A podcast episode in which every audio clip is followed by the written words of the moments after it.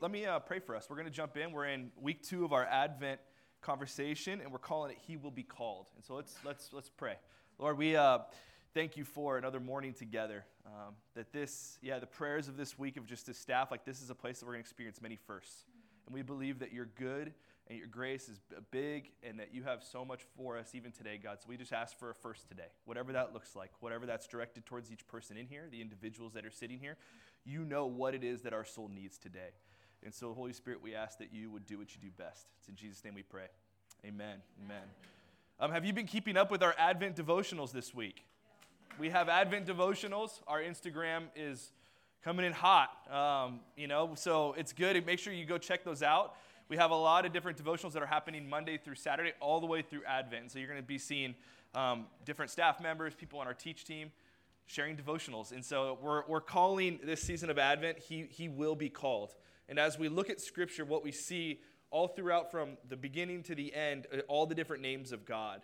And this could be um, a little daunting if you go look at all the different names of God. Maybe if you're looking at them, you're like, wow, this seems to be confusing. Is, is God having an identity crisis? Why does he have so many different names? The point of that is not to confuse you. It's actually a gift that God gives us. God, God is so big, He's so powerful that not one name can contain Him. And when we talk about a relationship with God, when we come to Him, it's He actually gives us these different names to interpret and to understand who He is, to deepen our understanding of who He is. God is always about relationship. And so the names of God uh, really do shed light on who He is. And so today, we're going to be talking about Messiah and we're going to look at one verse. It's not even really one verse, it's mostly a half a verse. So it'll be up on the screen. We're going to look at Mark chapter 1, verse 1.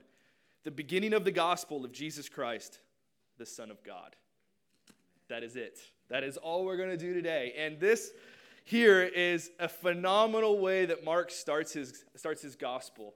Mark sees the importance as he's about to talk about Jesus and the servant that, that Christ is. He starts where his people need to start that Jesus is king, that Jesus is Messiah. In fact, if we start anywhere else, we will end up walking down a different path, maybe even away from Jesus. Everything we do, everything we say, the reason we worship, the way we, reason we dig into his word, the reason why we get in our tables, the reason why we go to El Salvador, the reason why we do West Side Nights is all on the foundation that Jesus is king.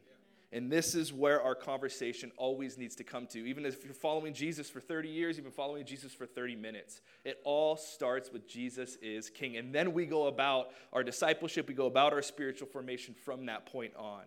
And so this is our starting point today. This is the foundation we want to build our faith on. Um, and for Mark, this is no small claim. As he starts his gospel, the Son of God, in the first century, the most powerful person at the time, can you guess who it was? Caesar. Caesar was powerful. He was a king. And what Mark is in fact saying is that although Caesar is a king, he's not the king. And although Caesar is a king to the Roman Empire, Jesus is the king of the world. Sorry, Leonardo DiCaprio. Sorry if you've ever stood on the edge of a boat and you're like, I'm the king of the world. It's a, it's a bold lie, right? This is, this is the claim that Mark is making here in, in uh, verse, verse 1. And so before we go any further, we must identify, and this is what I feel like Mark is doing, is he's looking at the, at his, the people in front of him that, that are under submission of Caesar, right? He is a king. When he says the Son of God, Jesus is the king, what that forces is the listeners and the readers for us today is to actually confront the Caesars in our lives.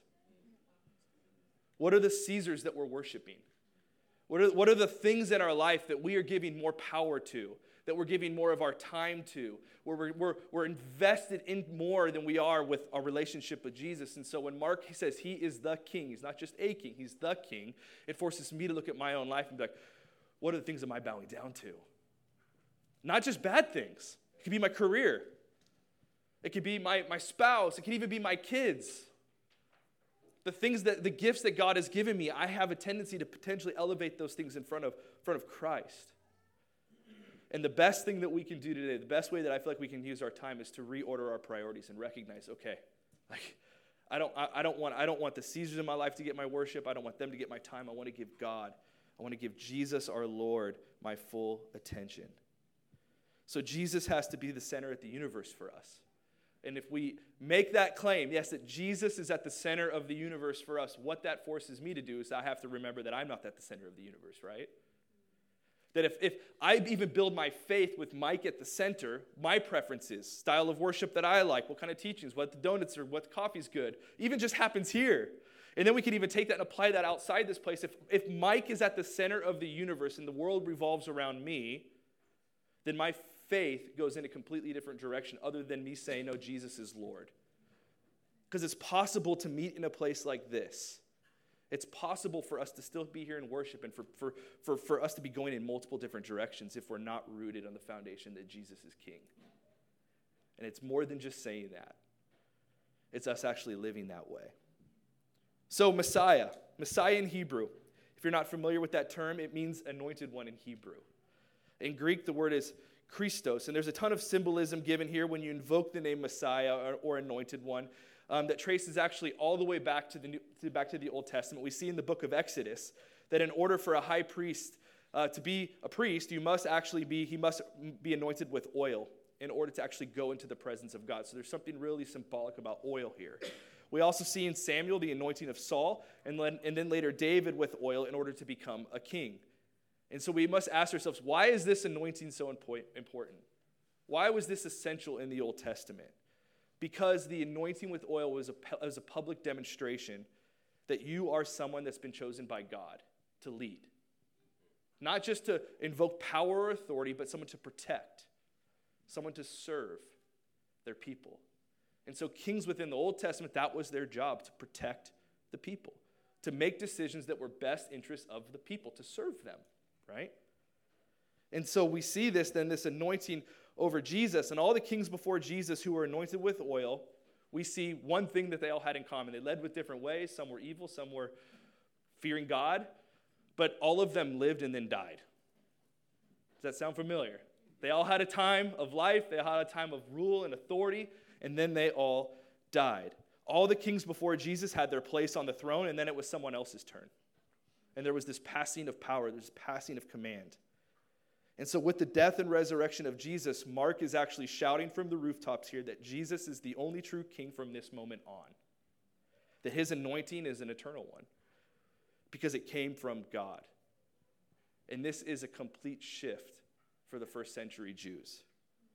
That, that this, this person who they're looking at is Jesus, this, this guy, he, he's going to be on the throne forever. He's never going to vacate that throne. Like his rule, his power is eternal. No one is ever going to be more powerful than he. You can see the misconception here. And, and, and, and, the, and the approach from those that are listening, good, faithful Jews who are actually living in a time where they're expectant for a Messiah. And then we go on to see in a few verses later that Mark actually goes on to record the words of John the Baptist when he says, One who is more powerful than I. People are looking at John, maybe he's the potential Messiah. Does that sound familiar to you? And John is easy to deflect and be like, nope. and this is what we are to do as followers of Jesus, right? Everything about us is to point to Jesus. Doesn't matter how, if you're on stage, doesn't matter if you're in the back, doesn't matter where you are. And anybody be like, hey, oh, no, awesome, you're great. Oh, no, no, it's Jesus, right? This is what John the Baptist is doing. He's like, there's one that's greater than I is coming after me. I'm not even worthy to untie the strap on his sandals. This is the appropriate posture when we're talking about Jesus as Messiah complete and utter humility and reverence. So much so that when we talk about Jesus, the Son of God, and we say Jesus is King, what's our response to that? How do, what do we do with that? It's just like, okay, cool. Yeah, he's just another king. I've got a lot of other kings that I'm serving. Or what is our posture when we invoke Messiah into a space like this? So there's three thoughts I wanted to give you um, as we're, if you're taking notes in regards to Messiah. Put them up on the screen. And hopefully there's a shift here. Hopefully there's something here that we can continue to build our lives on. But what we see with Jesus is he completely redefined what salvation is. And so it's not an easy claim to make. So, three thoughts for you if you're writing down. I'm going to give you all three real quick, and then I'm going to come back and unpack them. So, the first one Jesus didn't just come to save us from something. That's number one. Number two, Jesus came to save us through something. And number three, Jesus came to save us for something. So I want to unpack these together. as we talk about the first one, Jesus didn't come just to save us from something. I, I don't want you to get up, misunderstand that. There is a part of salvation where we see Jesus saving us from something. Right? That's not that's not like to say that salvation doesn't work that way, but it would be a misconception for us just to see salvation as that. Like Jesus has reached down and I'm in this pit, he pulls me up and I'm forever rescued. Right? Like he's like that's what prosperity. We hear the prosperity gospel, a lot of it's that, right? Like you're going to if you just follow Jesus today, your life is to be great. Right? And a lot of times, honestly, that's actually how I became a follower of Jesus. That's the message I received in regards to me looking at who Jesus was. And then for the next 30 plus years of my life, I've had to unlearn and be like, oh, yeah, there's so much more to salvation. There's so much more to Jesus as Messiah than just picking me up out of this lowly, bad spot and then setting me up on a firm foundation. What we know to be true is that there will be plenty of those moments ahead. Right? So Jesus isn't looking to just save us from something. The Jewish community at this time was expectantly waiting for the Messiah. As they read the prophets in their Hebrew Bible, which was Genesis through Chronicles, they had envisioned that the Messiah's role was going to be re- revealed to liberate them from the Roman Empire, right? So, in fact, that the Messiah would save them from circumstances that they were in that they did not want to be in. That since they, Israel, as God's chosen people, God would actually come and he would save them from their enemies and elevate them into power and into rule. So, salvation for the Jewish community wasn't just a spiritual salvation, but it was a political one. We, we need the Messiah. We're here. We want, we want the Messiah to get us to there. He's a means to an end. Messiah is a way to get me to where I want to be. It's not about, it's not about the kingdom of God coming in me and changing me. It's using the Messiah to actually get me where I want to be. Do you see the difference? So, if salvation for us is just saving us from something, the road that we walk on is entirely different than the one that Jesus wants us to walk on. We could maybe even make it a bigger claim and say it's just not biblical. Doesn't mean it's wrong, it's just not biblical. There's more to the salvation story than that. And so, as we notice in the Gospels, Jesus was very quickly to debunk that the expectations the Jews had on him as Messiah, that, that, that he was in fact going to save them from the Roman Empire. If you're a follower of Jesus, it comes to you, they say, like, did you end up like me following Jesus initially from what he can save you from? That's what happened to me. That's my story. And I want to encourage you that there's so much more to salvation than that. So, if salvation for you, if Jesus is Messiah, if you're thinking about your life today, if it's all based on what Jesus can keep you away from, then we're missing out on what true salvation is. There's so much more to salvation that Jesus wants to open up our eyes to. If my reason for following Jesus is only based on my need of Him just to pull me out of a bad situation or a circumstance, then Jesus is no more uh, powerful than, than Genie from Aladdin, is he? That's what, that's what the genie was. Oh, I need him for this thing. There's a specific thing that I need, so I'll call upon Jesus when I need him, and then I won't when I don't need him. Right? There's more to Jesus than that for us. So if the salvation of Jesus isn't just from saving us from something, that must mean that salvation is intended for more. Which brings me to my second point. Jesus came to save us through something. That's very different than from something. From what I can gather in the Gospels, and maybe for you as you've read through the Gospels, if you've ever done that, you know that Jesus, when he came to the when he came to the world, he stepped into some chaos, right? There was a lot going on in the world when Jesus came. He didn't come step into this place that was completely harmonious and people are loving and getting along and serving each other and giving themselves away sacrificially. He stepped into a world of chaos. And that is still true today, by the way. So when Jesus came, he came to a world full of sickness, disease, oppression, injustice, loneliness, and so much more. So that must mean that the purpose of salvation, the purpose of Messiah, isn't just to only pull you out of suffering, but rather to meet you in it. And so when we talk about Jesus saving you through something, what we're talking about is Jesus being with you in your deepest, darkest moments. And that oftentimes salvation isn't about changing your circumstance, it's about you getting the presence of Jesus in those circumstances. To not fear, to not be afraid, for I am with you, says the Lord. That is most of the time what salvation looks like. Is Jesus is just being with us. And salvation is the presence of Jesus with you. And I think a, a, sign of maturity in Christ as, I, as I'm looking to pursue Jesus and get to know him more and mature in my faith. One of the signs of maturity in Christ for me when it's, It comes down to when the presence of Jesus means more than his deliverance. And there's a huge difference, right? We, we face this in our, in our, the longer you follow Jesus, you're going to have prayers, you're going to have desires, you're going to ask for healings, you're going to see people sick, you're going to want to see healing and transformation. And what happens when that doesn't happen? A lot of people's faith collapses because their understanding of God is based only on deliverance. And when that, when that expectation is not met, just like for the Jews, what do we then do with Jesus as Messiah? If we can reorder our priorities and recognize that actually salvation is based on presence, not just on deliverance, we will begin to grow and see Jesus for who he is as King. So Jesus came to save us through something. Now, some of you guys know that I'm, I'm the youngest of five kids. Anybody else have more than that in here? Like, I, I'm, okay, how many of you have, Heather? Wow. Yeah. No, I know, yeah, yeah, yeah. Well, you guys don't have six kids?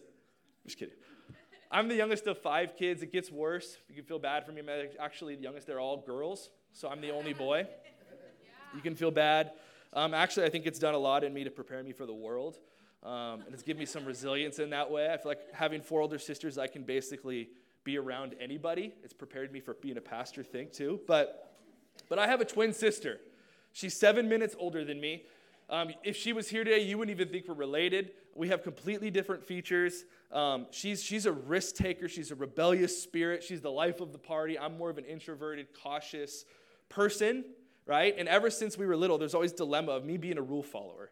Um, me not trying to push the limits, and then my twin sister was always that, that spirit that would kind of go and do what she wasn't supposed to do just because she wanted to. And I can remember this one time we were about five years old. We had floaties on. We were on a family trip. We were in Ohio visiting family members. And my parents are like, okay, there's a pool. You guys have to wear your floaties. And these were the old school floaties that I think have been condemned now, where you're not even allowed to put kids in them. And I still see kids like with the, you just slip them over the arms. And it's like any kid, like all my, my three kids will for sure would just pull those things off. Like those aren't safe but that's all we had at the time. And my sister, my mom's like, You're not allowed to go in the pool without your floaties. I'm like a good boy. I put my floaties on and I go jump in the deep end. And then right away, Melanie, my sister Melanie, walks to the deep end, looks at me down there, and she just goes, just takes them straight off, and she just jumps straight into the deep end. And me being five, it's like, mm, like what am I supposed to do about this? I just see her sink to the bottom of the pool. And there's this moment where she's this terrible, terrible image, right? Where she's kind of just floundering down there, and my oldest sister yells, Melanie's at the bottom of the pool. And one of my older cousins just goes and just kind of just David Hasselhoff, Baywatch, slow motion, and just jumps into the deep end of the pool and rescues her. And there was that moment of just like, oh my gosh, that was that was so terrifying. That is so scary. And Melanie at that point immediately knew that this was not a good idea. She got a lot smarter that day. She didn't do this again, thank God. But the point is that she recognized how bad of a situation she found herself in.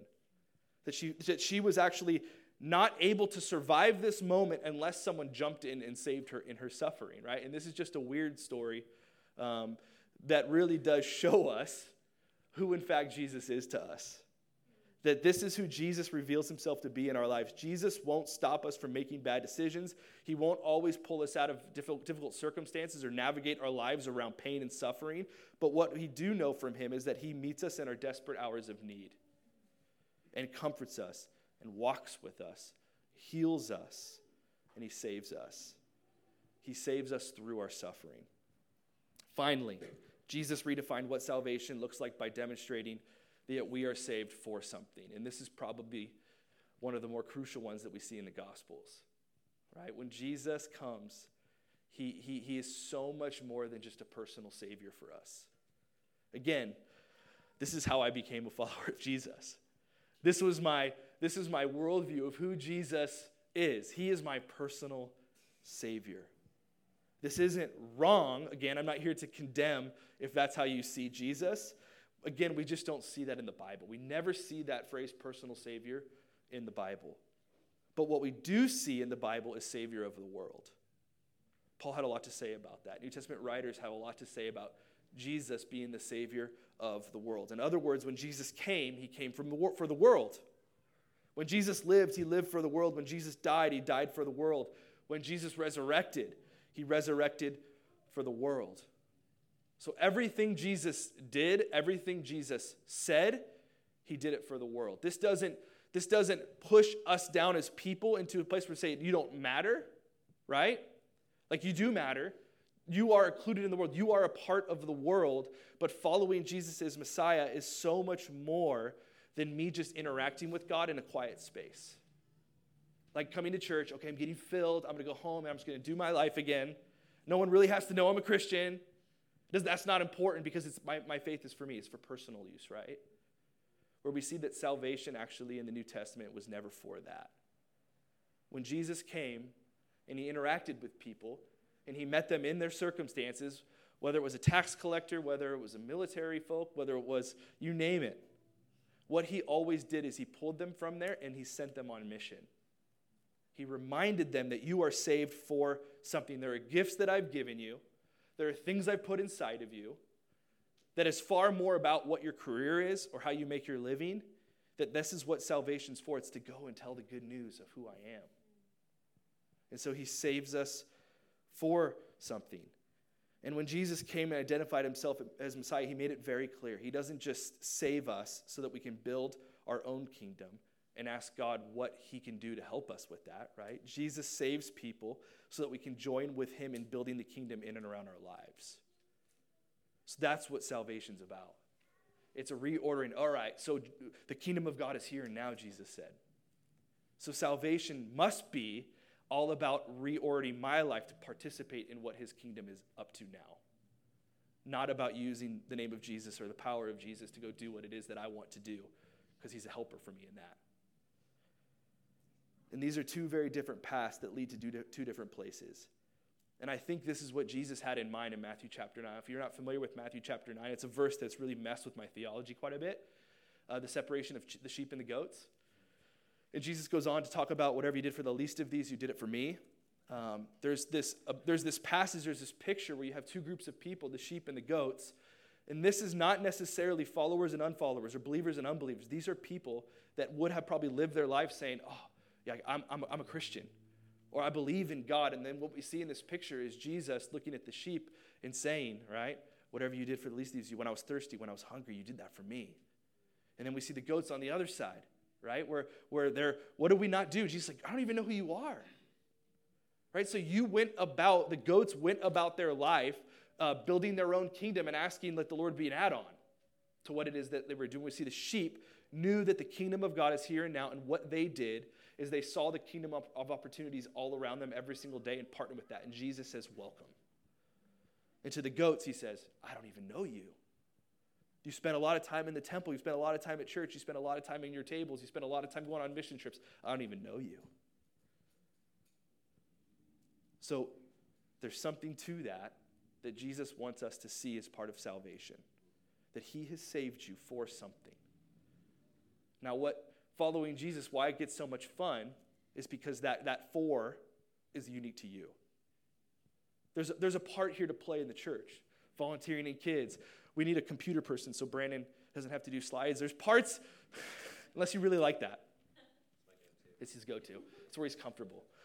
There's parts of serving the church for sure, that could be the for, but there's also um, things outside of this place that God has saved you for. And the, the, why it's so fun to follow Jesus is that you get to seek him in that. The ways that you are, the dreams that you have. Maybe there's things that you believe God's called you to that you haven't stepped into. We are always saved for something. The sheep knew that the kingdom of God is here, and they participated in it. The goats were too busy building their own kingdoms, and they missed the kingdom opportunities around them. And so we see Jesus is Messiah, first and foremost. He's the foundation that we stand on, that He is king. And then we go about our time together in community, whether we're together and whether you're at home with your kids, with your spouse, with your friends, with your roommates. Salvation has implications beyond this pace. And so when we talk about Jesus as Messiah and recognize him for who he is, he's the Savior of the world. This is what Mark, anytime you read Mark, that's where you must start. The posture we ought to take, I think, is Romans 14 11. And I think we have that on the screen. As I live, says the Lord, every knee will bow to me, and every tongue will, conf- and will, every tongue will give praise to me. That is a fascinating picture. Um, there's some deep studies you can get into these passages. Um, I'm, a, I'm a firm believer that there will be a day, right, where Jesus reveals himself to the world. And whether or not you recognize him as king, there will be an announcement all across humanity where it doesn't matter if you want to or not, there will be a declaration that Jesus is king, that he will make himself known to all people, whether or not you actually have lived that way or not. And for our for followers of Jesus today, even as we gather, I can't think of a more beautiful space than to announce Jesus is king today. And just for us to just sit there for a moment. And I think this invitation from, from Paul, this picture of, of every knee will bow, every tongue will give praise. Isn't that what we do?